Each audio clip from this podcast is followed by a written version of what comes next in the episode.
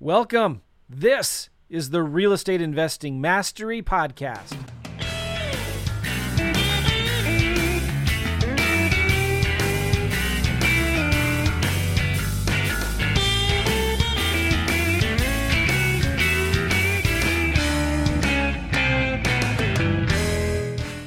All right, guys, what's going on, everybody? How you doing? Joe here. Hope you guys are doing well. Are you doing awesome or what?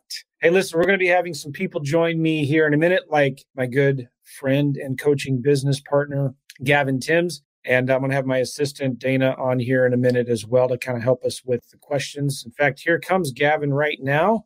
How you doing, Gavin? Good. How are you? Welcome. Happy New Year, everybody. Happy, happy New Year. Hope you're doing well when we do these big coaching calls, normally here or on Zoom or something like that. but Gavin and I are going to be doing it now inside of StreamYard uh, because we want it to go out to uh, Facebook and YouTube.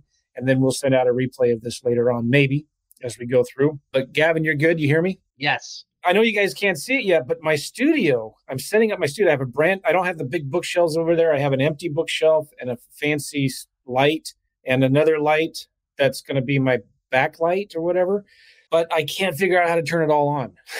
so my little re- light remote thing here is dead. So I can't use my, and I got a nice fancy camera with the teleprompter and the monitors and the lights. And I can't use any of it. So I'm on my laptop on my desk right now. So hope you guys are doing well. Listen, the the theme for this call that we're doing for y'all is we're going to teach you here real quick how to become ineligible for the stimulus. Who would be interested in learning how to become stimulus ineligible? If you can hear us or see us right now on Facebook and YouTube, uh, type something in the comments. Say hello, give us a thumbs up. And if you are interested in learning how to become ineligible for the stimulus, type something in right now into the comments. We've got guys like Al. What's up, Al? How are you? Willie's in the house. We've got Melissa. Hey, what's up, Melissa? We do a lot of deals with Melissa in Alabama. Our good buddy Sam Hodgett is here in the house. Nice. Glad you guys are here. So, Teresa has found us. She says, Hey, it was hard to find you, but we're glad you're here. So, right now in Facebook, Ryan, yes, ineligible for the stimulus. Grayland's in the house. Yo, what's up? Patricia Knight, where did she go? There, uh, we would, yes. Teresa, I'm, hello from Maryland. Hey, how you doing? Hey, GM. Who's GM? We're glad you're here anyway. We've got uh, Brian. Absolutely. Good morning, Joe and Gavin. Hello from Maryland. Uh, Levi. Hello. Larry. I'm ready to learn. Melissa, of course. Yes, I'm already stimulus ineligible. LOL. so you guys are here in the house. So congratulations. When you post in Facebook and YouTube, we can bring up your comments like Melissa's here. So we want you guys to, and Brian, yes, this thing is working. We're glad you're here. Absolutely, Larry. oh, GM means good morning. Very cool. Scott, St. Louis in the house. Now, listen, guys. Melissa, who was just saying a minute ago that she's already stimulus ineligible, she's saying thanks to you guys, by the way. The other day, I posted something on Facebook where I, I went to some online page, site, website, and I designed my own t shirt and I put on the t shirt ineligible for the stimulus, right? Or stimulus ineligible. And I as a joke, because I'm not eligible for the stimulus, Gavin isn't. You know, Melissa, who is one of our coaching students, who's now crushing it, doing a ton of deals with Gavin and on her own in a couple different states. She's not eligible for the stimulus. So, anyways, I did it as a joke. I put it on Facebook for 15 minutes, and everybody, not everybody, but a lot of people tore me apart. They're like, that is super insensitive. You are a jackass. You're an idiot. And how could you say that? And people are suffering and people are hurting, and you're bragging about how much money you make. And I was like, dang, they're right. You know, I, I felt really bad. I felt like this tall. I felt really, really low. And I was like, ah, you know, I don't, I don't, I don't want to talk. We're not going to talk about politics, by the way, on this call either. And we're not going to talk about anything to do with politics. So you can all relax. All right. But uh, I feel I, I've always tried to steer clear of talking about politics and anything really controversial in my Facebook. But when I posted that, I thought, man, I'm, I think I'm really on to something right now. Right. Like obviously everybody's talking about it. And there's a lot of people that are hurting. A lot of people right now on this call need the stimulus money to help them. Right. So, I was thinking, let, when we do this coaching call, let's teach people how to become ineligible for any future stimulus in 2021. right? And who is interested? Rob is interested. He's given us a thumbs up here. And most people hate having a W 2. That's right. But some people, they like it. But I think most people here in the house, uh, like Jamie, good morning, Jamie. How you doing? Rob again from Houston. A lot of you guys, you don't want to be reliant on the government. You don't want to be reliant on a W 2 paycheck every two weeks, do you? You know, one of the things when I was working, Gavin, I was very frustrated with knowing that if my company fired me, I could probably find another job. I was working as a civil engineer for a big contractor building power plants. I knew I could find another job, but I'd probably have to move. And I was always just had this fear of not in control of my own destiny, right? If my company fired me or let me go, I was two weeks away from bankruptcy, right? Like I was paycheck to paycheck. And I hated the fact that I couldn't control, I couldn't take care of my family without being reliant on an employer that maybe one day is just like, yeah, you know what? We don't want you anymore. We're cutting your position. You know, the economy is hit, and we were really reliant on large, big electrical contractors and, and public utilities because we were building projects for them. What if they just say, yeah, you know what? We don't need you guys anymore. We're shutting the job down. And I, I wanted to be more in control. And the harder I worked, I got paid the same every two weeks, right? No matter how hard I worked, no matter how much profit I brought to the company, I got paid the same. If I was lucky, I got a two or 3% raise at the end of the year, right? Or maybe a little bonus. Like that is frustrating, right? And I decided it's not safe to have a job and to invest in a retirement, uh, like a 401k, I mean, and rely on the, on the employer to help you fund your retirement. Like that is the most unsafe thing that you, if you can think you can rely on an employer or a 401k or the government with the stimulus checks here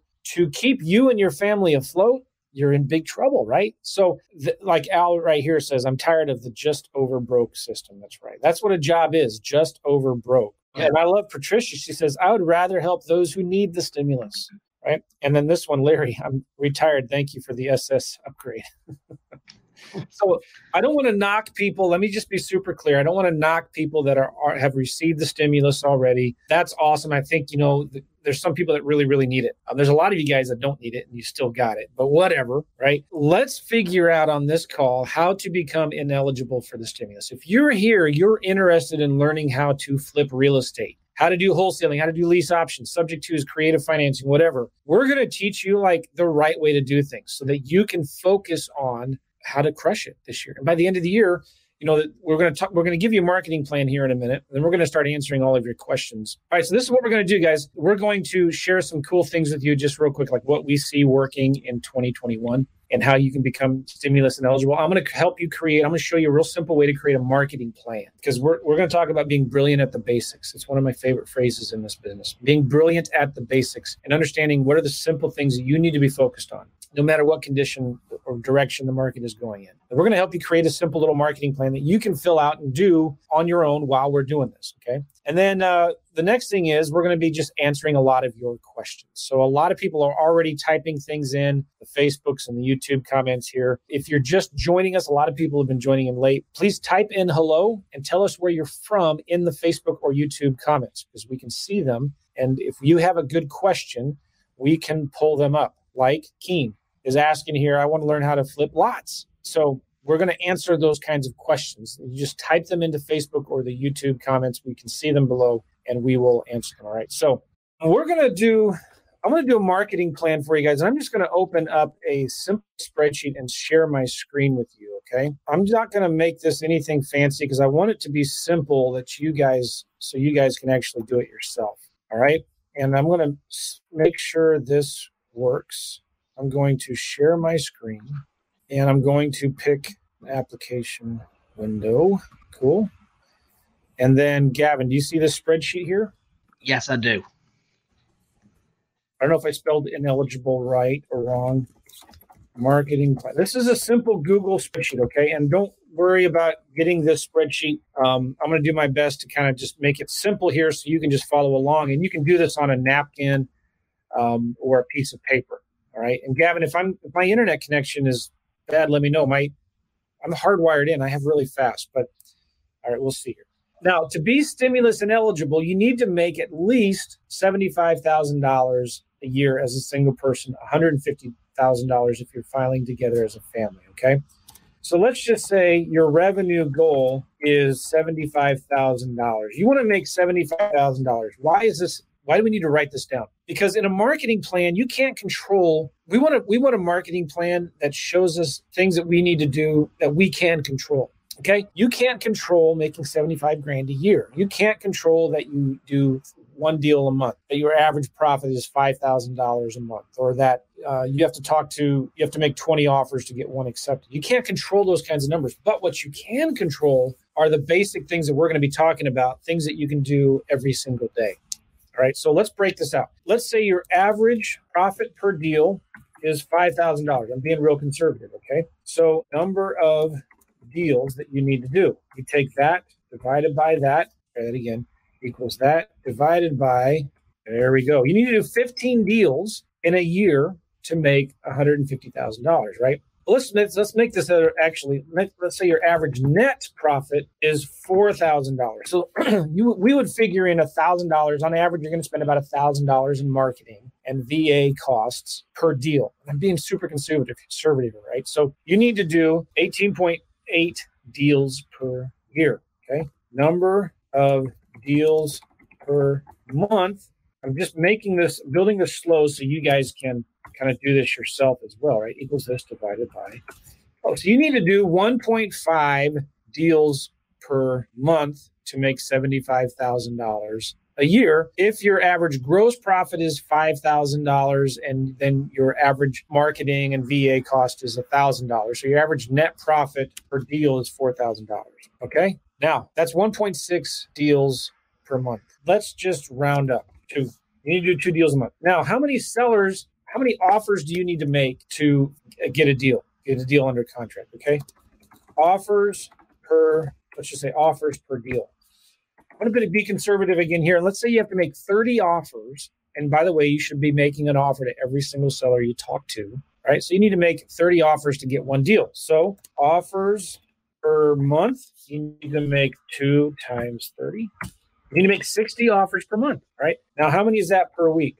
Like that divided by four point, there's actually 4.333 weeks on average per month.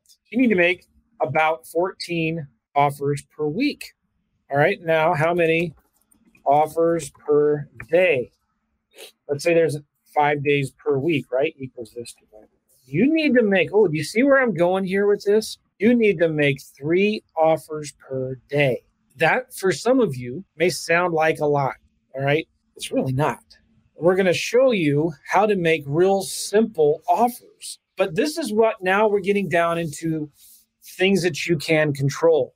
You can't control making $4,000 net profit per deal. You can't control that the average offers number of offers you need to make to get one deal is 30 right but you can control what how many offers per day that you make are we still good gavin yep you're good and you guys you can't see the comments huh so only i can see the comments what a bummer in the stream here there's i should have figured this out because maybe i could make one of you the admins but all right we'll just go back to the spreadsheet here so and you can see my screen okay yep good uh, now your, vid- your, video is back good as well so we're, we're all okay, good. good now let's let's figure out what are two different types of marketing that we can do.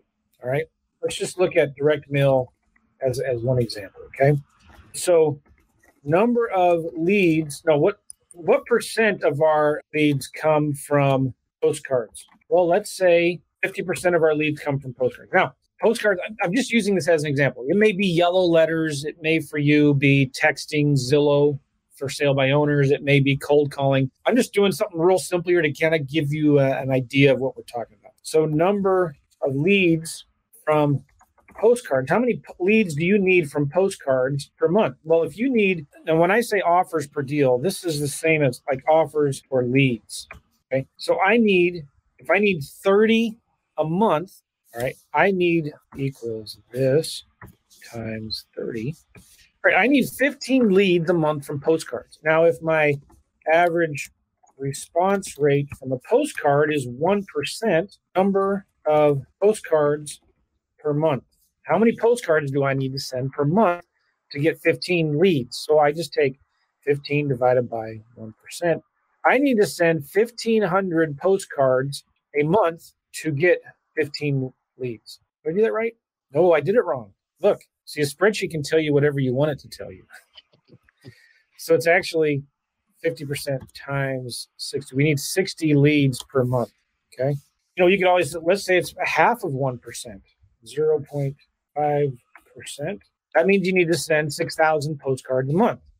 Okay. Or equals this divided by 4.323. You need to send 1,385 postcards a week. You see now how we've broken this up into things you can control? Okay, what, what other kind of marketing could you do? Let's look at how about uh, texting Zillow. Okay, texting Zillow rentals FSBOs and the percent of leads from this. Let's say it's 25%. All right. So you're going to need number of leads needed is 25% times 60, right? Number of need leads needed per month. You're going to need 15 leads per month. Well, what's the uh, average response rate for this? It's going to be a little better, you know, maybe let's say 2%, which means I send a hundred text messages, I might get well. It's going to be better than that. Let's say five percent. I'm gonna if I send hundred text messages, I'm going to get about five that say, "Yeah, I might be interested." Okay, so number of texts per month going to be 15 divided by 5%. I need to send 300 texts per month, right? How many texts per week? Well, that's going to be equals 300 divided by 33. Going to be 69 per week, right? How many texts per day if I'm working five days a week? 14 texts a day. Okay. Oh, you see where we're going here. Now, that's only 75% of our leads. Let's do one more. And we'll just make this one simple. Let's say cold calling. And that's going to be this right there and shrink this a little bit here. Uh, so we need 25% times 60. So we need 15 leads. Now, this is going to be a little different. On average, you need to cold call. Gavin, maybe you can help me with the numbers here. If you yeah. cold call an average, if a VA cold calls, and we help you all set this up. Um, if VA cold calls about a couple three hours, they might get one or two leads. Is that right? Yeah, it's normally one one to two leads every three to four hours across all markets. That's kind of what you're looking at. Let's say two leads per three to four hours. Yeah. Okay. So just being conservative, and this is a VA doing the cold calling for you, which is what we do. So you get two leads per every four hours. I hope I'm doing this right. Just watch my math here. Number of four hour shifts, about eight four hour shifts. Okay. And so how many? That's 32 hours a month. 32 hours a month. Oh, uh, let's do this hours per month cold calling VA is going to be equals 8 times 4, 30. How did that get here? It's going to be 32 hours per week cold calling VA equals this divided by 4. All right, so there that's kind of it, right? Now, this could be a VA or a U. If you don't have a VA yet, you're doing the cold calling. What I've just done here is I've now created a marketing plan that shows you things that you can do that you need to be doing every week or every day. So if you want to make 75 grand a year, guess what? You need to be making three offers a day. There is no magic push button money falls from the sky. You see what I'm doing here? I tried to do this. I, I, I already have this spreadsheet kind of made in another in, in some of my courses. You know, I could have just given you the spreadsheet, but I wanted to build it for you so you could see how these numbers kind of work. And you can do this on a napkin or a piece of paper, just with a calculator. You need to figure out, guys, how many offers do you need to make a day to make your goal of 75 grand a year to become stimulus ineligible? So you need to talk to at least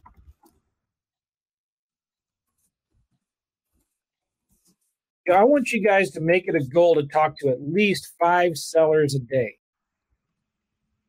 and make at least three offers to those five sellers you talk to. You might talk to a seller that tells you to jump off a cliff and die or if you ever call me again, I'm going to kill you or whatever. Like so what some people were telling me when I did my stimulus and eligible shirt. Um, but like that's your goal. This is not complicated. This is not rocket science. If you're understanding this, guys, are you picking up what I'm laying down? Are you smelling what I'm stepping in? As one of my former bosses used to say. Like this is it. There's no rod magic rocket science uh, formula. There's no red pill. This takes work. You've got to talk to sellers every single day, and you need to be making offers to every single seller you talk to. So if you yeah. want to make, go ahead, Gavin. No, I was just going to say for everyone watching as well, like when Joe's built the numbers on the spreadsheet, it might kind of like stress you out. The goal is five sellers a day and three offers a day. So if you're going to take anything, you know, from this, is obviously you're going to build a marketing plan to understand when you have a plan, you can now take action on that plan. So once you have the plan in place of what marketing you're doing to get the leads in, you're looking to try and get an average of five a day if you can, if you can handle that many. Now, some people in jobs, right? If you're working long hours, you might not be able to do five a day, but at least get three a day in and making three offers a day. And what's going to happen over a period of time?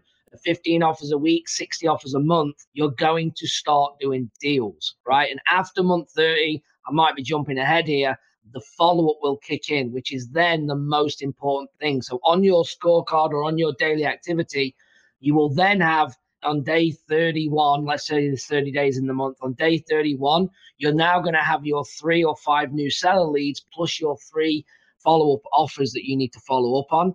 And as a rule of thumb, if you start doing that follow up over a period of time, that's how then you're going to start going from one deal a month to going to three to four deals a month over a period of time. Yes. So I'm going to show you real quick here. I have a scorecard this is a scorecard that we give to all of our students and we work them with this. We help them come up with a marketing plan. We've helped them figure out places where they're going to scrape the information from Zillow. We help them figure out their top zip codes, which this she doesn't have. But then this is what we give them here. This is a scorecard. And this comes from the marketing plan, but this is this is a simpler version of it. But like if your monthly revenue goal is 10,000 a month and your average profit per deal is $4,000 per deal, average number of leads per deal is 30, so you need three and a half leads per day. And this is where the money is writing down the thing that you're going to be doing. What is your daily? You need to track your numbers. So daily, you're going to send, you're going to make 100 cold calls. You're going to make 50 cold. You're going to send uh, 100 texts a day. You're going to do five Facebook messages a day, and you're going to send 100 letters a week, or 20 letters a day. Okay. Now you start tracking your numbers every single week, every single day, however you want to do it in your spreadsheet. You're going to start tracking the number of da- the dials you made, the texts you sent, the postcards, the Facebook messages you send, and things like that. You're going to start tracking your numbers here. And guess what? As you're not going to see a whole lot of traction your first three or four weeks, you'll be tracking in your numbers of the sellers you're talking to, the number of offers that you make. But guess what? This follow up column right here is blank. There's row there's no follow up because you uh, typically follow up uh, on every 30 days, right? Where the power of this comes from, guys, is the follow up because 90% of your deals come from follow up. So on week five, you're going to start following up with all of the offers you made on week one, all the sellers you talked to and offers you made on week one. On week six, you're going to start following up with all of the sellers you talked to in week two. But guess what happens? Then in week nine and 10, week nine, you're going to start following up with all the sellers you talked to in week one and week five. Does that make sense? And then yeah. in week 13, I think it's going to be, I don't know, right? In week 13, you're going to follow up with all the sellers from week one, week five, and week nine.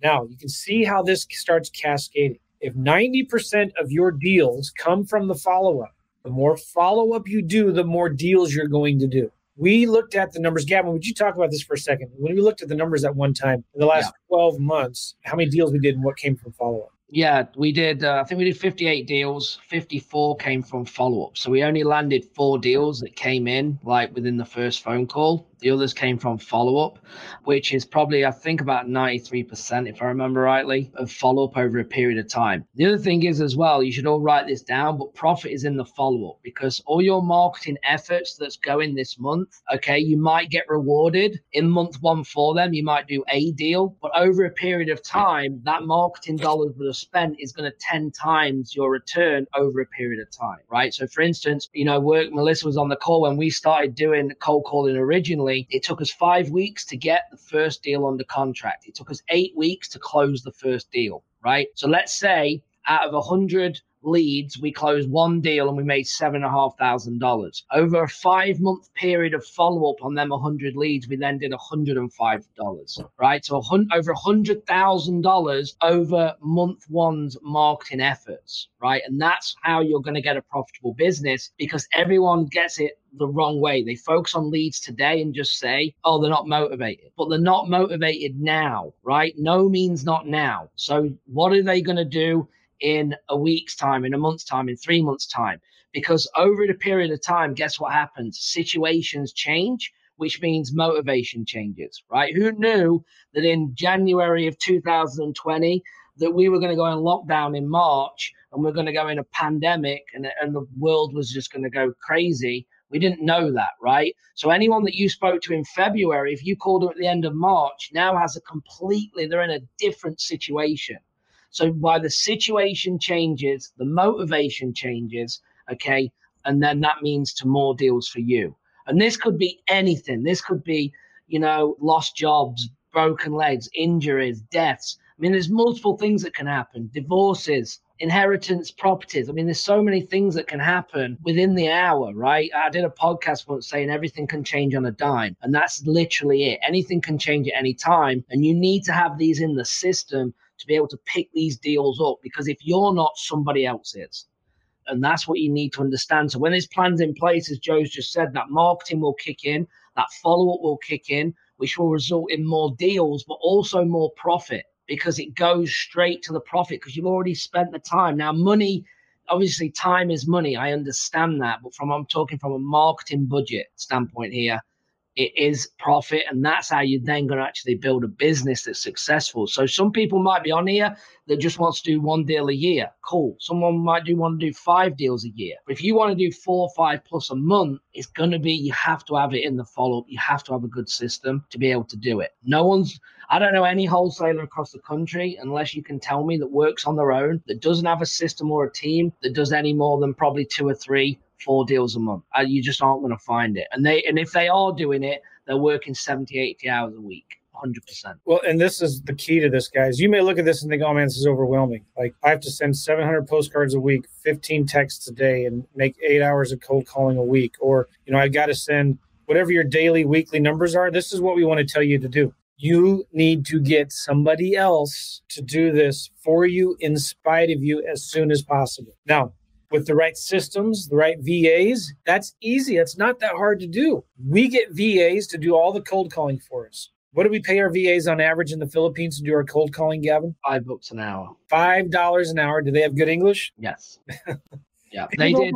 Put it this way. I mean, they, they bring in, you know, for our business, they do. Our, they bring in the VAs bring in over a half a million a year. Okay, in gross profits from their cold calling on right? Which is which is insane. We're talking people that are five dollars hour, but we also treat them just like the, the normal people, the part of the team. And if you can get them working with the right training, it can just do huge things for the business. Listen, and, and we're talking about as well here, like texts and postcards and letters? Or are we talking about like you writing these letters yourself and sticking envelopes or handwriting envelopes and sticking stamps? Are we talking about you doing postcards yourself or sending text messages yourself? No. All of this marketing, guys, you need to get somebody else to do it for you. It could be a VA doing the cold calling. It could be just as simple as going into REISimpli, my CRM, and just clicking 25 buttons, just click, click, click, click, and in five seconds send 25 text messages out. Um, or just using one of our mail houses to send the postcards and letters for you, right? Let me just show you some recent campaigns that we did. Um, one of our students, Esther, in El Paso, Texas, uh, we did a simple little follow up campaign for her. We sent, we imported in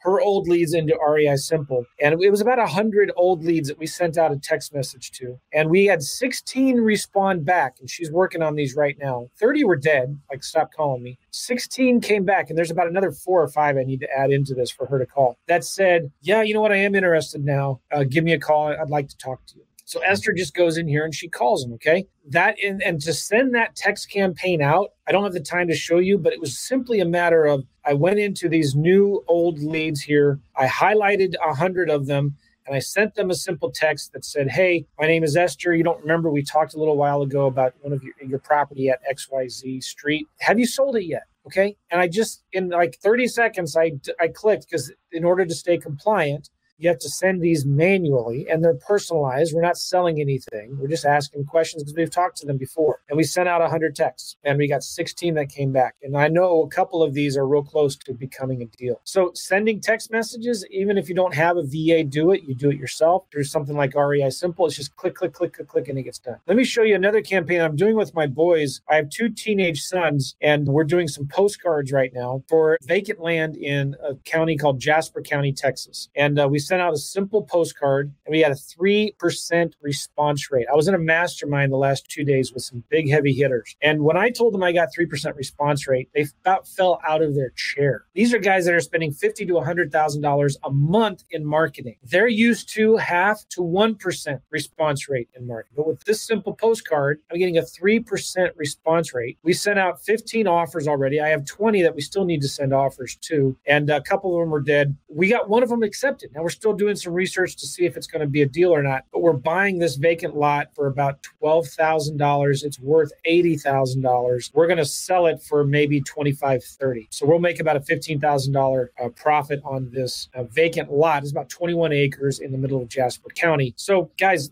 the marketing works. And did I do these? Did I do these 1186 postcards? No, I sent them to my mail house. They sent it out and just got it done. 3% response rate. Are you kidding me?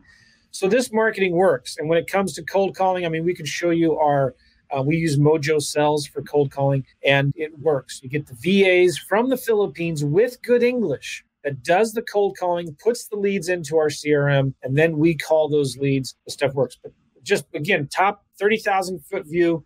You want to make 75 grand a year. You want to become stimulus and eligible. You need a marketing plan of things that you have to do every day. You need to know, like, so you can focus like a laser, not just spray and pray and hope that, you know, I'll test a thousand postcards and see if they work. I'll do a cold calling for a few hours and see if it works. I'll send 20 text messages. No, like you need a plan every day. If I want to make this income goal become ineligible for the stimulus. I want to talk to five sellers a day or make three offers a day. I need to send 700 postcards a week. I need to send 15 texts a day. I need to have a VA, you know, two hours a day doing cold calls or eight hours a week. And then you put that in a scorecard, start tracking your numbers. Guys, I'm, I'm telling you over and over again, we've seen our coaching students that have had the most success were the ones that did this. They, we, we helped them create a marketing plan and a scorecard, and we held them accountable. And guess what? None of them, none of them met their numbers, right? But the ones that were successful and did deals at least made half of their numbers, right? And at least because they started doing follow up and they started building momentum, they started doing deals. Here's the crazy thing you don't need to meet these numbers every single day, every week to do deals. If I were to ask you, in fact, this is a good question I want to ask you guys right now. How many offers have you made in the last week? Type it into Facebook or YouTube. And, you know, I, okay, yeah, some of you might, you're going to be, everybody's going to see it, but like, just be honest. How many offers have you made in the last week? Here's the cool thing, guys. Type it into Facebook and YouTube right now. Type it in the comments. How many offers did you make in the last week? Here's the great thing, though. This is exciting. Even if you don't make your numbers here, okay, you will still do deals. Most of you, if you're struggling and you're just getting started or whatever, wherever you're at, you're not making enough offers. Even if you if you make one or two offers a week, even if you just doubled that to two or three or four offers a week, how much more money can you do? Here's the point I'm trying to make, guys. And write this down. This is a writer down counter. Your speed to income is directly proportional to the number of offers that you make. Your speed to income is directly proportional to the number of offers that you make. So if you want to succeed in 2021, you need to make a lot of offers. What we're talking about here, guys, is just simple, brilliant at the basics stuff. You need to be brilliant at the basics, which is do the marketing, talk to sellers, make offers. That's it. And then do follow up. Four things. That's all this business comes down to. Yeah. You want to say something to that? And that, yeah, and that goes for every type of strategy across anything to do with real estate. It's them four things, as Joe just said, just to, you know, call them back out is, you know, your marketing to get leads coming in. Then you're going to, number two is talk to the sellers. You're going to find out their situation and motivation. You're trying to get the price, the timeline, and the condition. Okay. Then you're going to make offers you're going to make maybe multiple offers, which we're going to talk about here in a minute. You can make multiple offers and then they go into a follow up sequence. And this follow up sequence could be followed up on in a month to get a deal. It could be two years. We still close deals that have been in the CRM for two years. So again, nothing is ever dead until they are, for me, it's just sold. They're threatening to sue you or kill you or something like that. Otherwise, no means not now. So take that away write it down. No means not now, because again, the situation can change at any time. I made a banner out of it just so I can make it real clear. Your speed to income is directly proportional to the number of offers that you make. And if you want to succeed in this business, rule number one is learn to be brilliant at the basics. What are brilliant at the basics? I'm writing this down right now marketing, number one. Number two, talking to sellers. Number three, making offers. Number four, follow up on the banners right there. Marketing, talking to sellers, making offers, and following up, guys. That is the secret magic pill. And you know what? We've said this every year since I started teaching and coaching, but this is especially important in 2021 going forward. All right, another big thing that I want to talk about here is multiple offers. Now, I need to learn how to spell multiple right.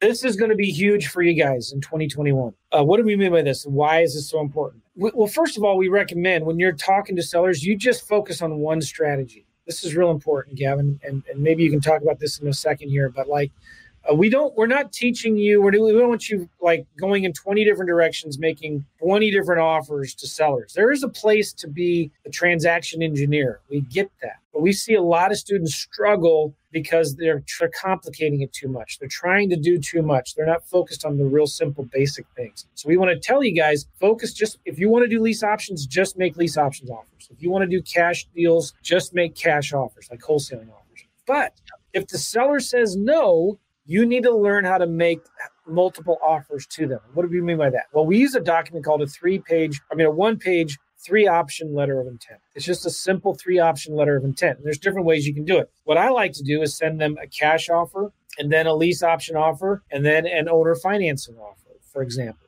Or it could just be because I know they don't have enough equity. I might make them a lease option offer and then a seller financing offer. So when the seller says no, you what do you most people this is guys this is what most people do and you think you're worried about competition this is what your competition is actually doing when the seller says no, they're just leaving it. They're not following up and they're not sending multiple offers. So, what you need to do is send a letter in the mail to the seller saying, Hey, listen, I, thanks for talking today about your house at uh, 123 Main Street. I understand you don't want to sell it now, but listen, if circumstances change and you change your mind or something happens in the future, let me know. Attached are maybe th- are three different ways that we might be able to help you sell your house.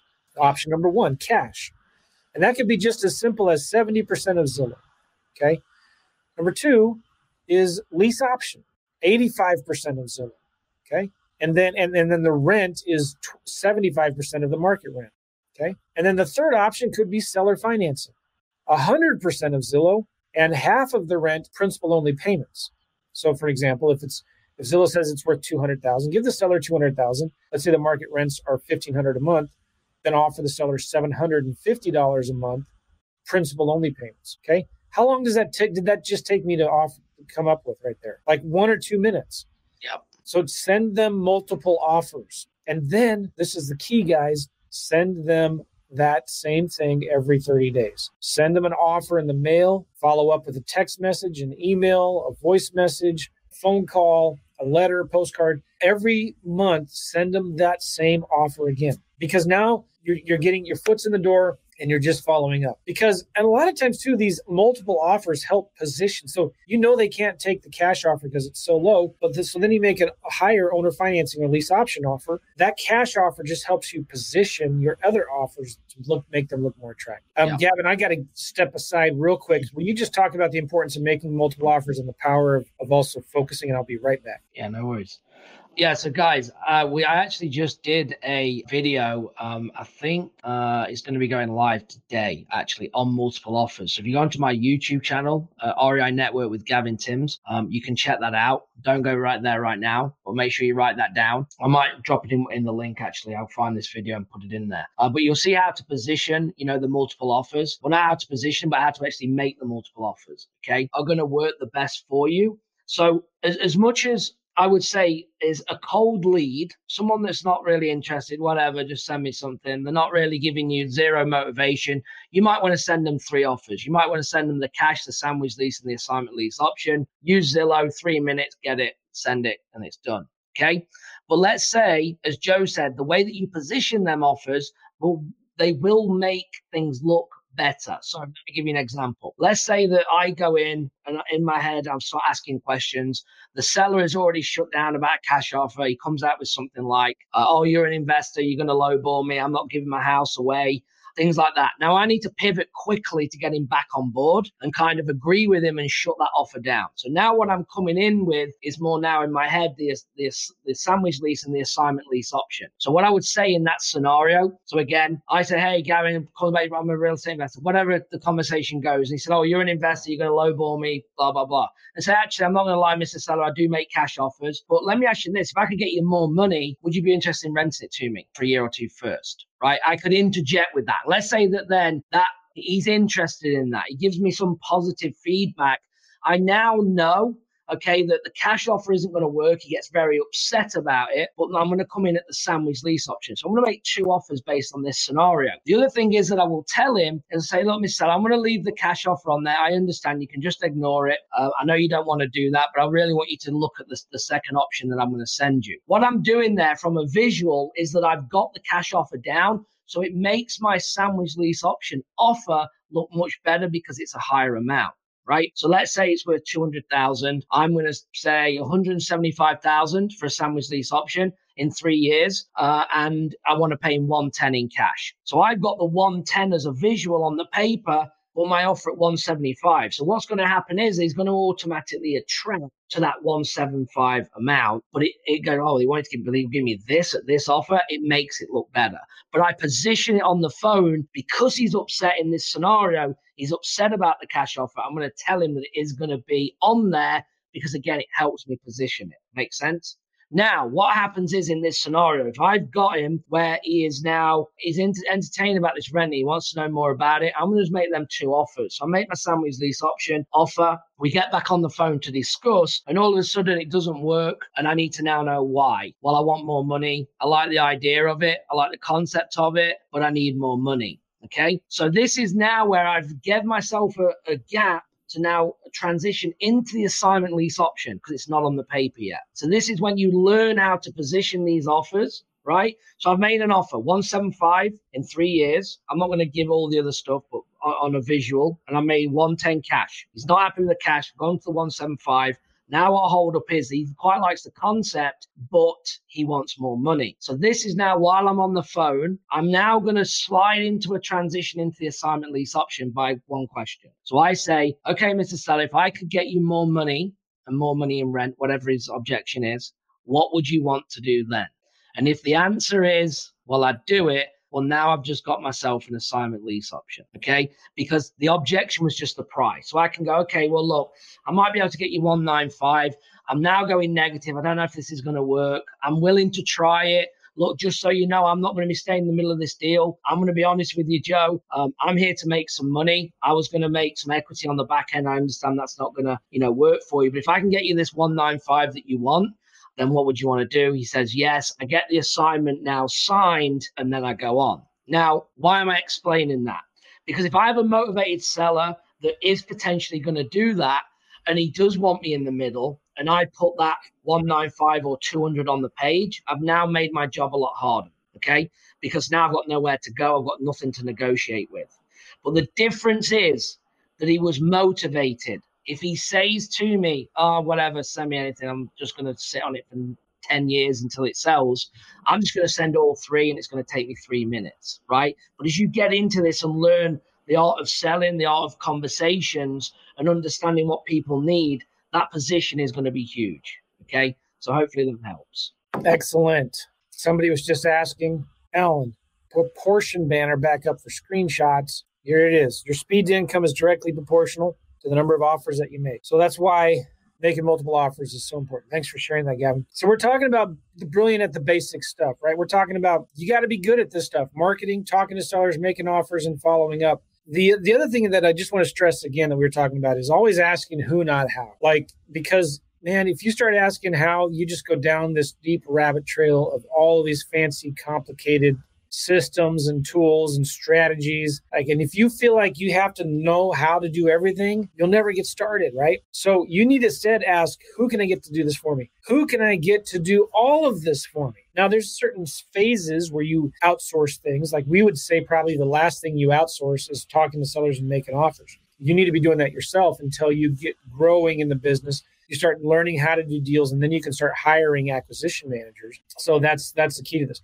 The other big key is again, we've, we've been talking about the follow up. And I just want to talk about for a minute here if you want to succeed in 2021 and do a lot of deals, you need to know the follow up. And there are a lot of different ways you can do follow up. Once you make the multiple offers, you follow up with continuing making offers over and over again every 30 days. But there's texting, there's phone calls, there's emails, there's letters. I have found the best form of follow up is direct mail because that is something that sellers get. They open, they look at. I, I just got went to the post office, the UPS store today, and I had a every time I send direct mail out, I get a bunch of it back. You know, and uh, I got some direct mail back because the address was wrong. And, you know, I know what's in the letters, but I still open them because I want to see it. You know, I want to see what's in the letter. So sellers read your letters. Sometimes they'll, when you get a call, they'll ignore it because they don't recognize the number. When you send a text, they'll like, I'll look at that later, or they'll delete it, or the carriers will block it. But when you send direct mail, it's like, oh, I need to see what this is. They'll open it. They may open it over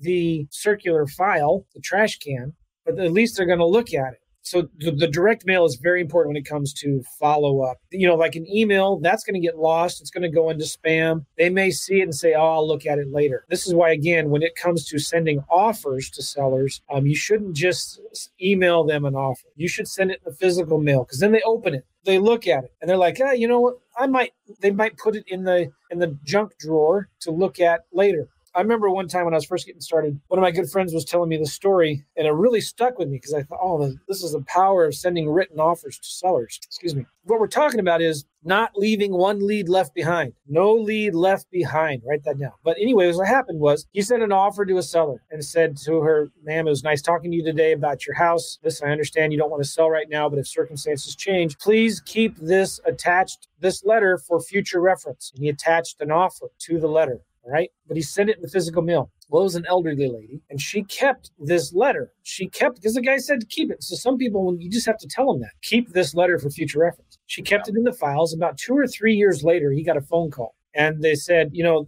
this is so and so from the estate of so and so, and uh, are you still interested in buying our house? And he's like, well, I don't remember. What house are you talking about? And they gave him the address. And, he, you know, this was a friend of mine named Steve. And he, and he pretended to remember, oh, yeah, that's right. Uh, remind me again, though. Like, anyway, they were going this the lady died and she they were going through her she had a folder for house important house stuff and they found his letter in the house folder and they called him up and said, Would you still be interested in buying the house? And he did. He went and made an offer and uh, made a lot of money. I think he rehabbed it. He was a big rehabber. But here's the point when you do your follow up, always, always send something in writing in the physical mail. It still works. It works really, really well. And don't think you have to handwrite these things yourself. I use email to mail, click to mail a lot. So I can create the letter in REISimpli, email it to click to mail.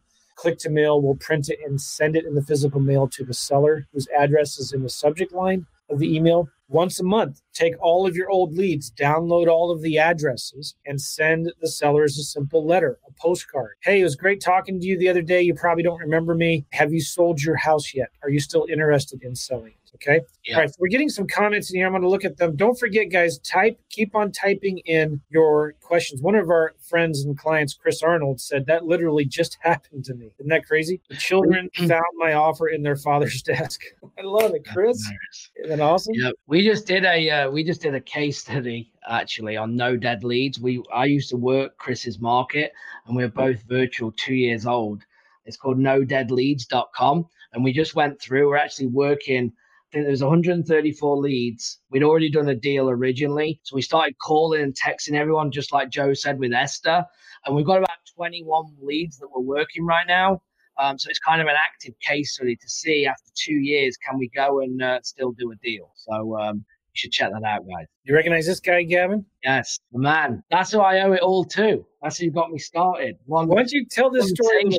One conversation with this guy on the screen in a coffee shop led me here. How insane is that? So, and where was that, Gavin? Because you're not from the parts. Yeah, so I was visiting, obviously living in the United States, visiting back in the UK with my parents, my wife, and we went down to a place called St. Ives in Cornwall, and it was about nine o'clock, and it was like a coffee shop wine wait, wait, bar. Cornwall, nobody knows where that is, Gavin. Cornwall, South England, like towards Land End, right? so the, the south south, and um, we were on vacation there with my parents for a week, and uh, he was there for a wedding. And we happened to be sitting next to him and his wife and another couple in a coffee shop, kind of wine bar. what stuck as a conversation literally was my wife thought he was from South Africa. He's actually from Ireland. And uh, I interrupted it because she was right. She was having none of it. So we started having a conversation. And uh, from that, I got into real estate. I mean, it was it was insane. So um, yeah, without going, you know, over the full story, but that's kind of what happened. And he said to me, I see, I see property. What did he say? He said, I, I see, I see, he said, I'm a property investor, but I don't see houses. And I was like, well, that makes no sense. And then he started saying, Well, you'd be good at it. You should look at it. And I'm like, Well, I'm a golf professional. I know anything about houses. And this conversation happened, and now I'm in real estate. I mean, it was it's literally as crazy as that. And that's that's it's awesome because I met Ian when I was doing a workshop in Spain. We did two or three of those workshops in Spain. Yeah. And that's how I met Gavin. And crazy, we've been working together four or five years now. Five. Yep. Five. Wow.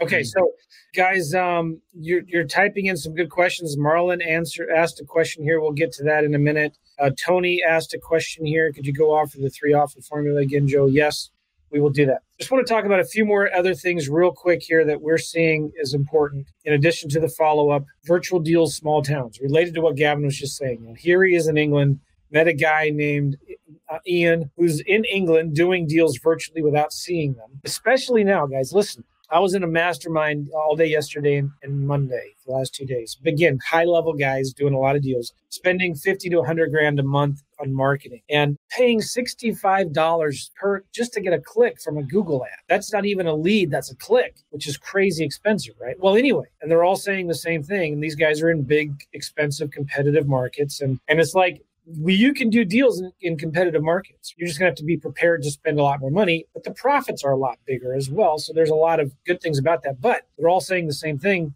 getting harder and harder to do deals in these big competitive markets. And especially, I mean, the deals that they were closing in December, because December's were, you know, November, December's were big months. Those were from deals that they got under contract in September and October. A lot of people said the same thing. We're starting to see a slowdown in November and December, a slowdown in the leads coming in, probably because of the election and the uncertainty and all the crazy things that have been going on lately. But here's the thing, guys you need to start looking at doing deals virtually in small towns. There is so much opportunity and very little to no competition in small towns.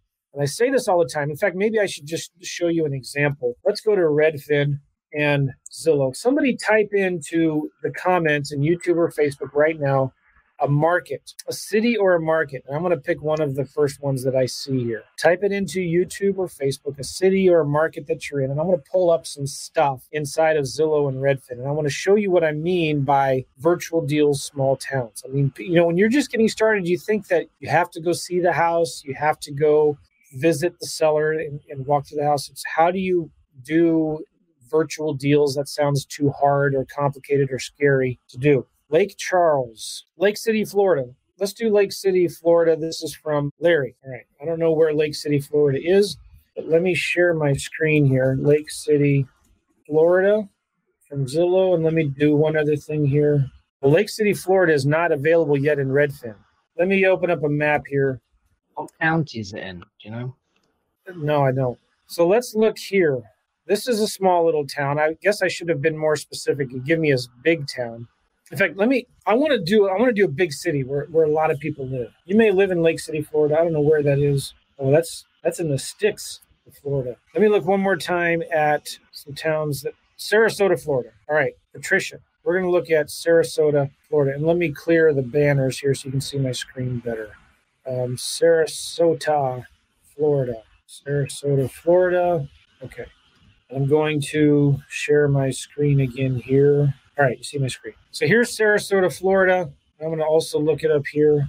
Sarasota, Florida is not a huge market, but it's in the Tampa St. Pete area. All right, first of all, you think the Tampa St. Pete, Sarasota, Florida is competitive and there's no deals there. And you might be right. If I look at Redfin, I'm just going to zoom out a little bit. So Sarasota is down here. Here's Tampa, St. Pete right here. And I'm looking, let me just do a. will uh, draw. I'm going to draw here so I don't get Orlando. I'm going to draw that area of Florida, and there are, as soon as it opens up, 25,000 homes for sale. Okay. Let me show you something more. Let me go to more filters. Let's look at just houses.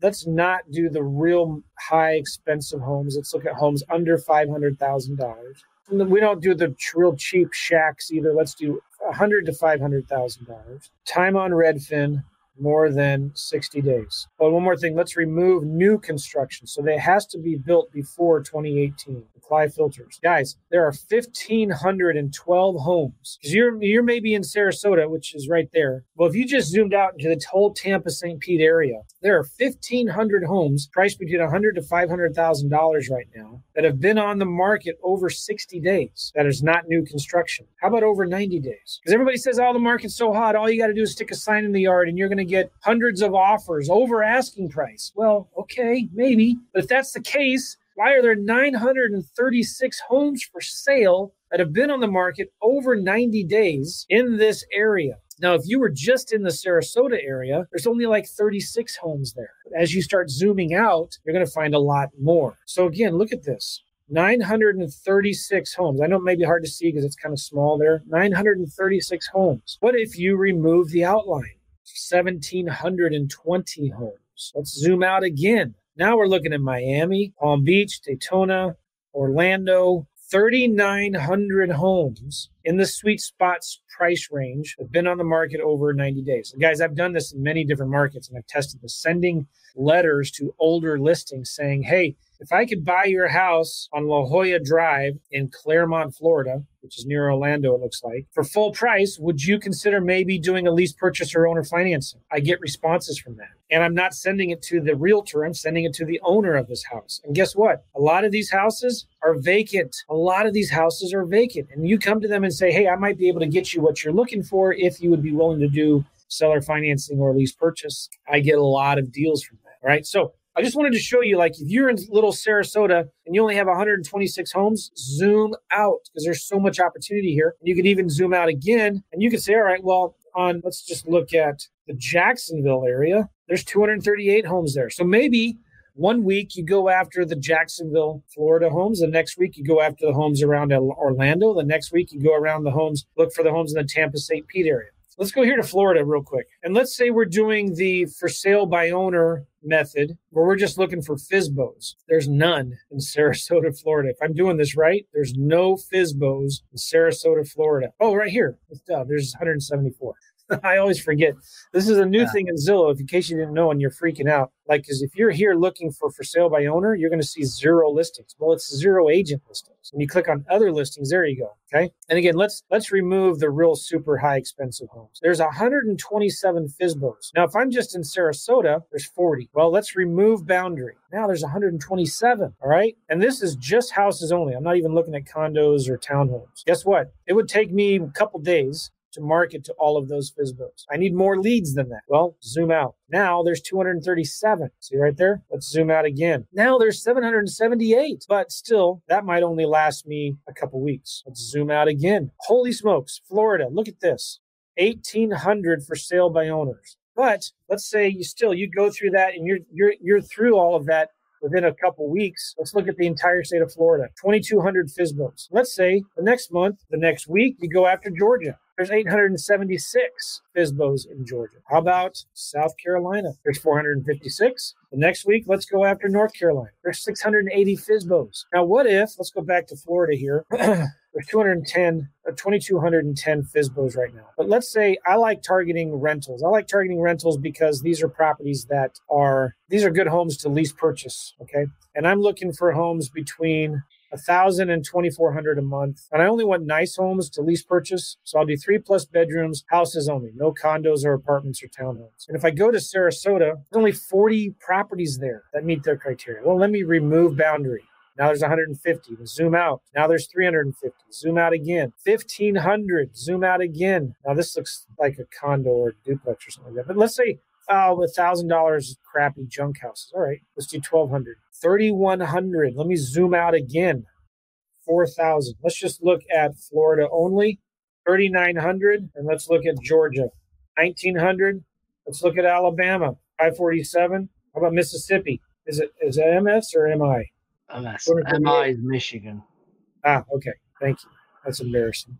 Uh, FC of South Carolina, 556. Here's the thing, guys, what I'm trying to say there is so much opportunity outside of your backyard. So one week, go after Florida. The next week, go after Alabama. The next one, Georgia. The next one, South Carolina. And then rotate back. Florida, Alabama, Georgia. Guys, if you just picked three different markets and don't be afraid of the small towns, you can crush it. You can do a lot of deals. All right, let me show you one other thing I like to look at if I am, uh, this is a website called worldpopulationreview.com slash states, worldpopulationreview.com slash states. Now, what I like about this is I can pick a state like Florida.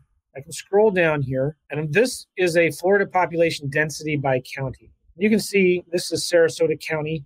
The um, population density is pretty big, right? But look at the growth. It's 16. The growth is right here in this area right here. Okay. The growth in Sarasota County is 16%. But, you know, housing prices there are probably pretty expensive. What about this county right here, DeSoto? There's only 38,000, but look at their growth 10.5% in the last 10 years. What about this county, Highlands County? They have over, they have 107,000 people there. They're still growing 9%. What about this county down here, Collier County? Here's the thing I want to say, guys. If you're just going after Sarasota County, you're going to struggle. If you're going after Pinellas County and Hillsborough County, there's tons of competition there. Start looking out in other counties Charlotte County, Highlands County, DeSoto, Hardee, Glades, Hendry, Collier.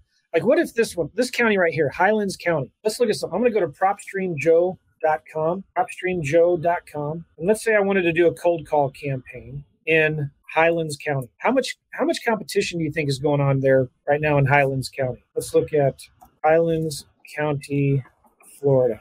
What is there? How much? A couple small towns and some lakes. Okay. Highlands County, Florida. There's 113,000 properties there. Let's go right here to absentee owner. Let's do single families only and let's do high equity. And they have had to have owned it for at least five years. Look at that, guys. There's 5,400 absentee owners. Let's do 10 years. There are 3,600 absentee owners that own single family homes that have 50% equity or more in a single family home. Or you say, yeah, great, but are any investors even buying properties out there? Well, let's look. Let's see how many investors have bought a property there in the last year. And let's do corporate only. So, all right, so this is corporate only, single family. They've owned it less than a year, include unknown sale dates. There we go. So here are 530 different properties that have been purchased by an absentee owner. We could even go as far as say the owner is out of state, and let's do doesn't matter here. All right, look at this, and we, let's exclude inter-family transfers. That that excludes divorces, and let's exclude in unknown sale dates. Uh, yeah, unknown sale dates. So in the last year, there's 174 different absentee owners from outside of Florida, or 174 different properties that have been purchased by investors outside of Florida in Highlands County. All right, so if you get one of these properties under under contract, you can skip trace, call, send letters to these owners and say, hey, are you looking for another property in the area? Look, these are investment properties. All right, does that make sense what I'm saying? Just real quick, I showed you if you're going to go after, if you lived in Sarasota, Florida, look at Highlands County, okay? Pull a list of 5,000 absentee owners that have owned their house over five years or 10 years that have at least 50% equity. Skip trace that list, cold call them, get some deals under contract, and sell it to these people right here. Does that make sense? This investor on Cornell, someone who bought it from New Mexico, Alan Mitchell, bought this property from Las Cruces, New Mexico. All right. So anyway, I think you guys get the point of what I'm saying. Are there any questions of what I just kind of showed you there? Any questions here? What was the population density website again? It's called worldpopulationreview.com. Yep, that's correct. I'm going to I'll put that in here as a banner. worldpopulationreview.com. In fact, let me uh, you want to look for counties that have maybe at least 100,000 people, but still have positive growth. And I'd encourage you to look at the counties one or two or three outside of where you are. There's just so much opportunity there. All right. Thank you, Patricia. Good stuff. Wayne, you're dropping gems all over the place. Come on. Cool. Let's go into some questions here. Anything else we want to talk about real quick, Gavin? Virtual deals in small towns. Ask who, not how. Follow up is important. Your speed to income is directly proportional to the number of offers that you make. Learn to make multiple offers. Be brilliant at the basics. And what are those? Marketing, talking to sellers, making offers, and follow up. Okay. So, yes, this is being recorded. In fact, it's on YouTube right now. So, if you're watching this, you can always go back and watch the YouTube replay. Worldpopulationwhat.com. It's uh, worldpopulationreview.com. Worldpopulationreview.com. All right. So let's go through some questions. If you have questions here, guys, oh, yeah, I want to say something else real quick. If you are interested in getting our help with setting this stuff up, I have a website here for you. I'm going to give it to you reinetwork.com slash systems. If you want our help in getting these systems set up, getting help with a marketing plan, getting help with figuring out your scorecard, some accountability to hold you accountable to that scorecard, help with getting the virtual assistants, systems, the marketing, pulling the list, skip tracing it, doing the direct mail, cold calling, whatever the marketing is that we help you figure out. If you go to reinetwork.com slash systems. There's a page there that explains a little bit about it. Tell us a little bit about you, who you are. You'll get on the phone with either Gavin or someone from our team, and we'll talk to you about your goals, where you are now, where you want to be. If we feel like we're a good fit, and we'll, we have one or two different programs, we'll talk to you about it and see if you're a good fit, and we can maybe help you. So go to reinetwork.com slash systems. All right, some questions here. A lot of good thank yous. We appreciate that. If you're on Facebook or YouTube, type in your questions in here. Okay. This one's from Marlon. When talking about marketing to FSBOs or any campaign, are you saying that the process is basically to keep getting new scraped leads daily? And do these include you include your follow up to leads you have recently sent marketing to? Okay, so when we're talking about sending marketing to FSBOs and rentals, we recommend scraping them weekly. And there's companies that I I recommend in my courses and stuff. I don't give those resources away for free um, here on our free coaching calls because, like, it's kind of too valuable to give away for free like that. But there is a company that I use. They scrape Zillow and Craigslist. They can scrape Redfin for you every single week and give you the new ones. And so we just send them a text message. Sometimes we send the owners a letter and we just ask them, hey, we saw your rental on Zillow. Would you be interested in selling it? Patricia's asking, how do we do this from Kansas City? Well, just like we showed you, you kind of pick some areas. If I were you, Patricia, and I'm very familiar with Kansas City. In fact, I'm going there this weekend to visit some family, and um, daughter has a gymnastics tournament in Kansas City. But anyway, kind of like Kansas City's kind of competitive, not that crazy compared to other cities. I would find out where the investor activity is, and then I would also start looking in the counties surrounding Kansas City, specifically on the Missouri side. It's a little easier to get data on the Missouri side and the Kansas side, but it's consistent. It's the basic stuff, right? It's the basic things we talked about marketing, talking to sellers, making offers, and following up. You just keep on doing that over and over again. What's the difference between lease options and owner finance? Diana. That's a cool name. So basically, lease options is where you control property without owning it. Owner financing is where you control property and own the property. So owner financing, you actually take the deed to the property, you own it, and the bank, I mean the seller acts as the bank. Okay. On a lease option, I don't own the property. I'm just controlling it through a lease and an option. I'm going to lease the property from the seller for a couple years, three, four, five years, with the option to buy it in the future. That's the difference between those two. Okay. And an owner financing deal, the seller is pretty much acting as the bank. I'm owner financing from them. Good question from Willie. This seller asked me if you can't buy my house now with an interest rate at all time lows, how are you going to be able to buy it in two years now with this lease option stuff? How would you respond to that? I always tell the sellers, Willie, um, I can buy your house now. In fact, I'll if you would like a cash offer, I'll go ahead and send you a cash offer, but it's probably going to be pretty ridiculously low. We buy our properties usually at 60, 70 cents on the dollar. It's not going to work for everybody. I can certainly buy it now. I can, I, in fact, I can close on it in a week if it works for us. But let me ask you some questions. How long have you had it on the market, or have you thought about just why don't you just sell it with a realtor? So I turn it around and ask another question. I always ask the sellers, why don't you just list your house with a realtor and see what they say? This is why I like making cash offers with my lease option offers because I can tell them I will buy it with cash, but it's going to be at this ridiculous low price. And that reminds me, somebody else was asking a really good question. I'll get to it later. You want to add anything to that, Gavin? Yeah. So obviously they think that you're living in the house. That's the problem. Yeah. Right. yeah. So they, they, they, the concept is, is that they think you uh, can't do that. So you're, you're using the cash offer, okay, to say that you can buy it, as Joe just said, which is then going to open up for like, so are you living in the house? So you just got to get to the point that you're not. This is an investment property for you to rent for a year or two and, and then sell. And then when they say you're living in it, no, I'm not it's an investment property. Okay. But I can give you more money if you're willing to wait for it, or we can cash you out, no problem. Then you go into, but it's going to be less. You're not going to accept it. I normally don't bring it up because I don't want to upset you by offering you low. This is a beautiful house. And you kind of play on that. And then normally that's enough to then move on and then ask another question. Okay. Always ask a question back, right? You always want to gain control of the conversation constantly. We spend a lot of time working with our students and clients on that, learning how to talk to sellers. Super critical. Teresa has a question here. Do you get local phone numbers and websites when working in another virtual market? Yeah. So every campaign we do in our multiple markets, we get virtual phone numbers for. So, like if I'm doing Sarasota, Florida market or South Florida market, I might have six or seven different phone numbers for that. And REISimpli, it's only four bucks a month per phone number, but I'll have a phone number for my letters, another phone number for my postcards. That way I can track where the leads are coming from. And that's really easy to do inside of uh, REISimpli. Now, when it comes to websites, I will, you know, I probably wouldn't worry about getting a different website for each market. I would just have one website, you know, like who has Teresa? I would probably have something like teresabuysHouses.com is what my website would be. Right? Okay. Yeah, this is real good. Mike says, we put at the bottom footer of postcards and letters. If you are not interested in selling now, please keep this document with your house papers for future reference. Really, really good. Yeah. Larry is saying, how can you position your offers as a realtor? So, Larry, are you saying like you are a realtor and you want to present your offers?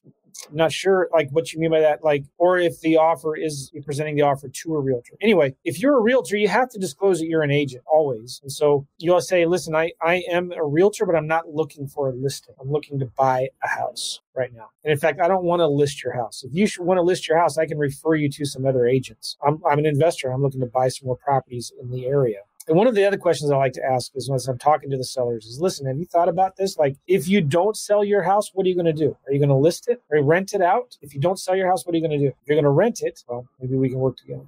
Another similar question from Marlon. I'm a realtor in Kansas City. I'm looking to connect with another realtor leasing agent to do the marketing. Joe, do you co-list or just turn it over to the leasing agent? So when it comes to list to lease options, I just hire a leasing agent to find me a tenant buyer. And it doesn't matter if you belong to the same brokerage or not. Question from Tony Could you go over the three offer formula again, Joe? Yes, real simple. For a cash offer, it's the ARV times, or let's just keep it super simple. Cash offer is Zillow times 70%.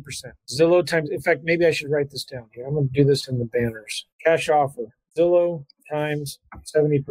Okay. Cash offer, Zillow times 70%. And then a lease option is Zillow times 85%. So that that's the, the price. Okay. Lease option, Zillow times 85% is the price. Then the Zillow rent times 75% for the rent. For the rent, it's Zillow rent times 75%.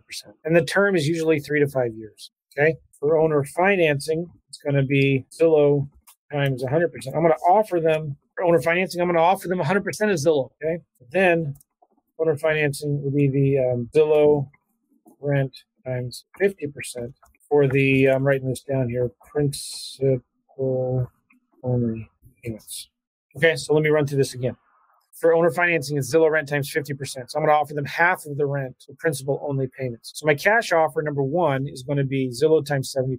Just like these are, again, real simple, fast offers that we're sending out. These aren't tied in and um, written in stone. If once we, once they say yes, then we'll do our due diligence and may have to lower this based on, you know, what the repairs are and stuff like that. For lease option, it's going to be Zillow times 85% of my price. And for the rent, it's going to be Zillow rent times 75%. So I want at least 15% equity in the house and at least 25% of the rent for cash flow, three to five years. And owner financing is going to be 100% of Zillow, but the rent's going to be my payment rather, not rent, my payment to the seller is going to be about 50% of Zillow rent, principal only payments. Okay. And that's going to be until paid. That's all negotiable. You know, you could be balloon in 10 years if you wanted, right? If they wanted a balloon in 10 years, or five years, I might do 30% of Zillow rent or 40%. So just the point of this is just keep it super simple. Give the sellers options, and it's all contingent on an inspection. And as you do your inspection, that's when you dive deeper into the not the Zillow estimate value, but the ARVs, what you feel the comps really are are at. You know.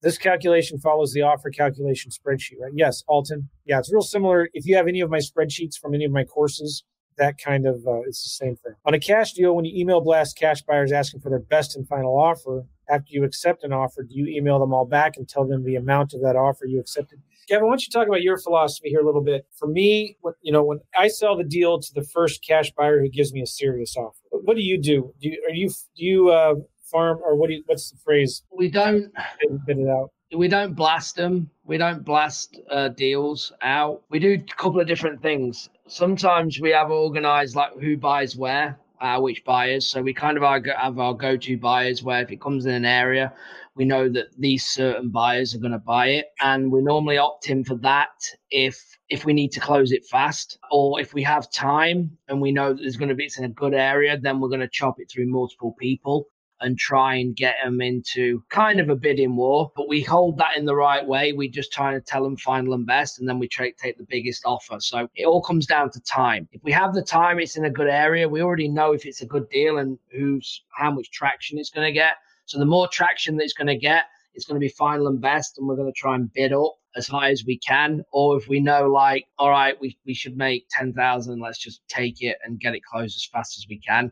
Then we'll go with the most reliable buyer that can kind of just write a check. Melissa said, yeah, no, we don't do bid wars. We accept an offer with a buyer. We close with that buyer. Reputation is paramount. Very, very yeah. good. I mean, we only do that if we position it up front. Yeah. So we just did one. We got, you know, more money but everyone knows the deal. So as long as you position, that's what's happening, right? There's nothing worse than getting into a bid. If you say final and best, and then you try and bid them up, because now they're going to get upset. But if you just say we have multiple people interested, right? So we'll let you know back and forth who's going to pay the most, and then we'll get them into a bidding war, but they know what's going on. Yeah, Melissa said we just bid up a property 8K. We made an extra 8,000 because I could. I positioned it that way up front. Yeah. And some aren't, and some aren't worth doing that. It's only because of the location, and it's a good house in a good area, so we're able to do that. Otherwise, it's just you, are not going to be able to get it bid up.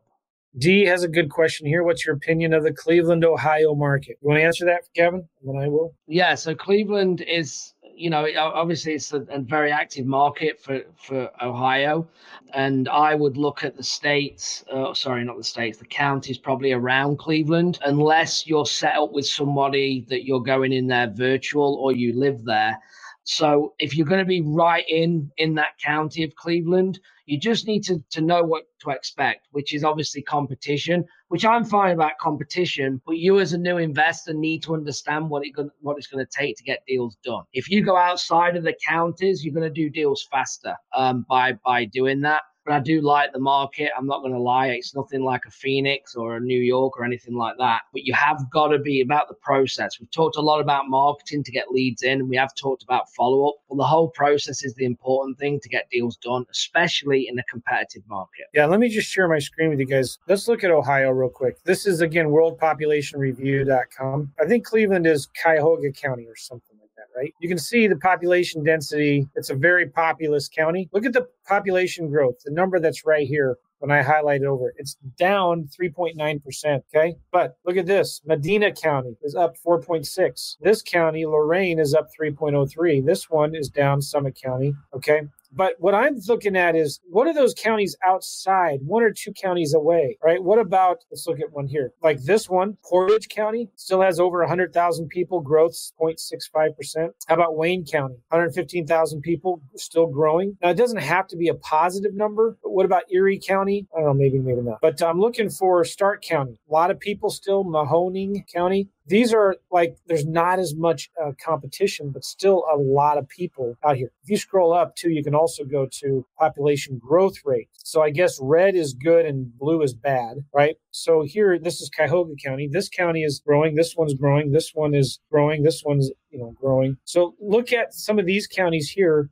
Licking county maybe that's a good county to look at probably these counties that are really shrinking may not be good counties to go into. But if you're in Cleveland, Ohio, look at some of these oranges and yellows outside of there. Less competition. There's still investors that are buying homes there that you can wholesale. Yeah. I will tell people as well that going outside the counties doesn't always work in every market. Like for Alabama, for instance, like it goes rural too fast, so it doesn't work. I just know Cleveland because I've done some stuff there and I know them counties are still populated enough for that to work, just like Charleston or Phoenix, like surrounding ones, they're all going to work. But if you go to like Mississippi, Jackson, Mississippi, when you go one county over, it's just land, there's nothing there. So you have to look at the at them colors, like when you start with a real dark, dark red and then when the red goes like just a normal red, uh, like our names are in, that's probably like a good color to kind of be in. Let me show you. I just picked a new county um, in Texas to market to for land. Let me show you what I did with for land. I went to landwatch.com and I just wanted to find a good county that people are going to go to like this in Texas to go camping, to go hunting, ride their four wheelers, get off the grid, you know, a place that if they're a prepper or survivalist to go hide their guns when the government comes to the socialist communists come to take over everything, right? So you can go to Texas like this, Landwatch, and I am looking for the cheaper properties. So I'm going to say, you know, homes,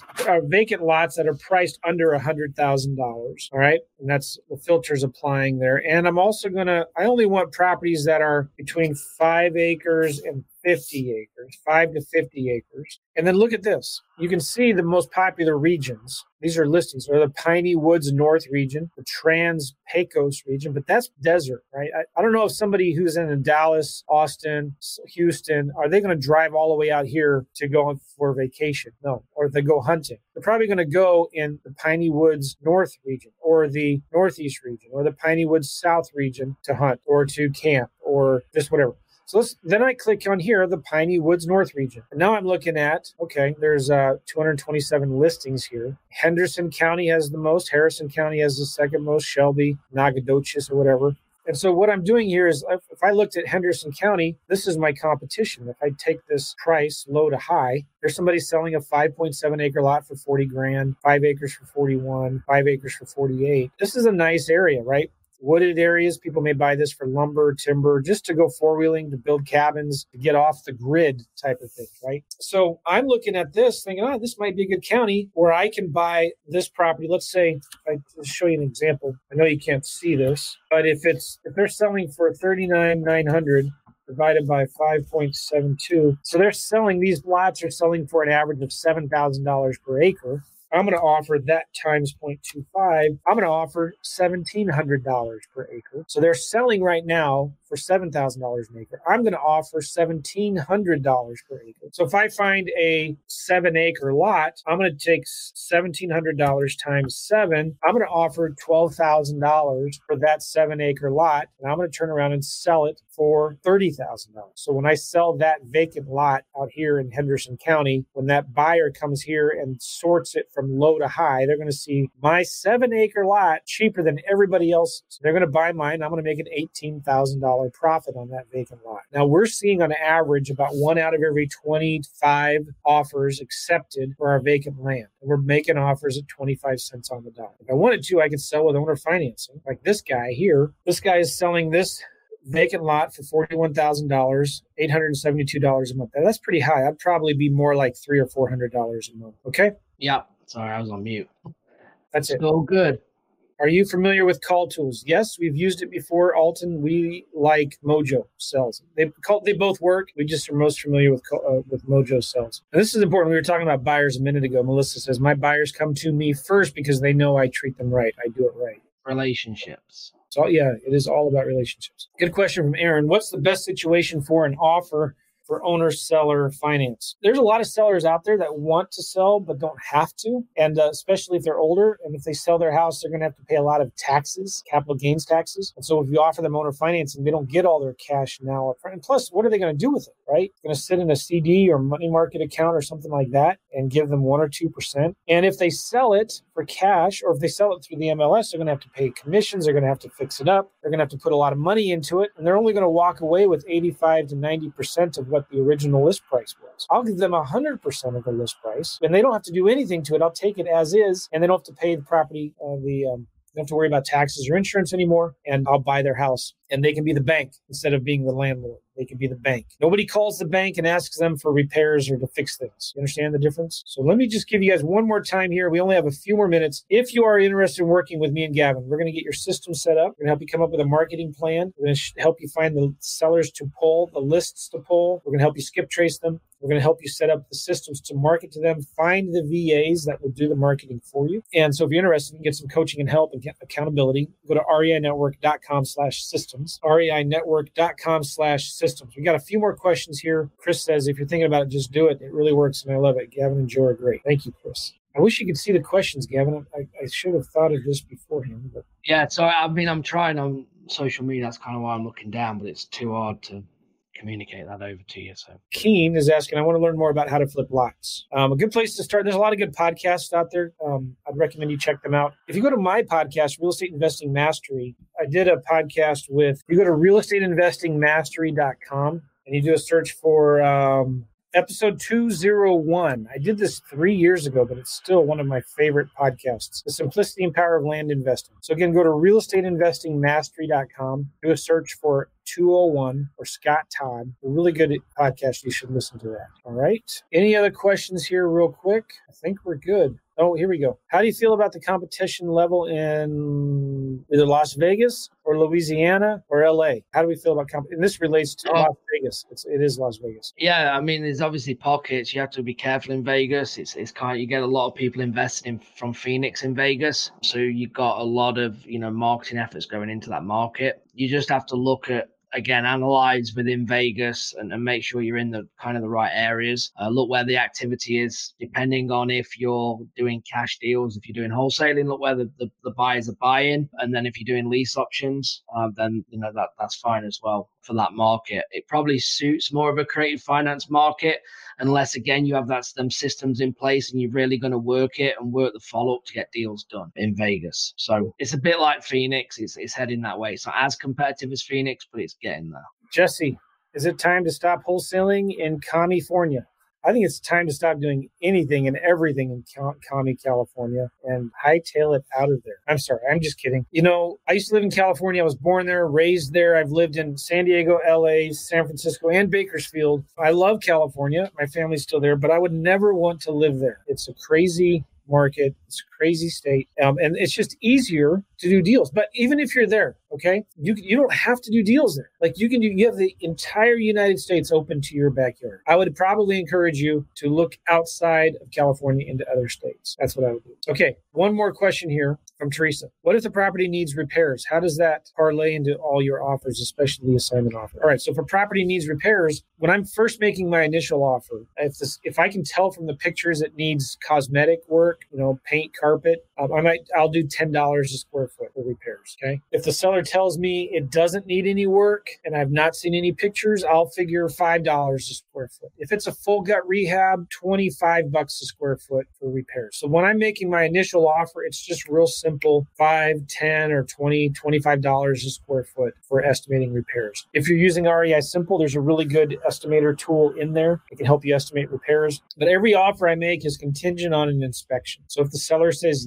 yeah and they accept your offer, you can get a contractor there to go give you a better estimate. Plus, here's the important thing your buyers will tell you how much repairs it needs. Okay. You just go ahead and figure $30,000 for repairs. And if it's not enough, your buyers will tell you. So then you have time to go back to the seller and renegotiate a new price or cancel your contract. Okay. Yeah. Cool. Anything else? Gavin, I think we got all of the questions here. This has been fun. Yeah. Uh, two hours.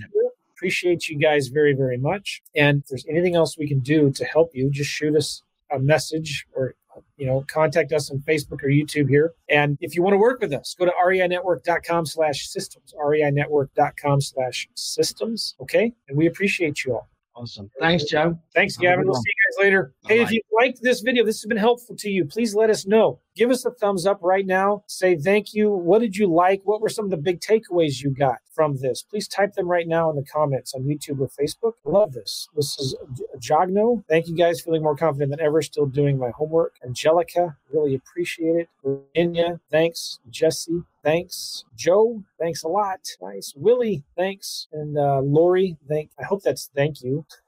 yeah. At least it's not. It's, at least it's not f you. Uh, Willie. Teresa, great info. Nice. Okay, so please type down below, guys. What what were some of your big takeaways? What you really liked from this? Really appreciate it. Share this video. Give us a thumbs up. Subscribe to the YouTube channel. Go check out Gavin's YouTube channel. It's called REI Network. Charlie says very informative. Thank you. Sure Navasa. Thank you. You're welcome. Angelica, action. Cool. And subscribe to the channel. Like the video. And go check us out at reinetwork.com slash systems if you want to get more information about working with uh, me and Gavin. We'll see you guys. Take care. Thanks, Gavin. Bye-bye. Bye-bye.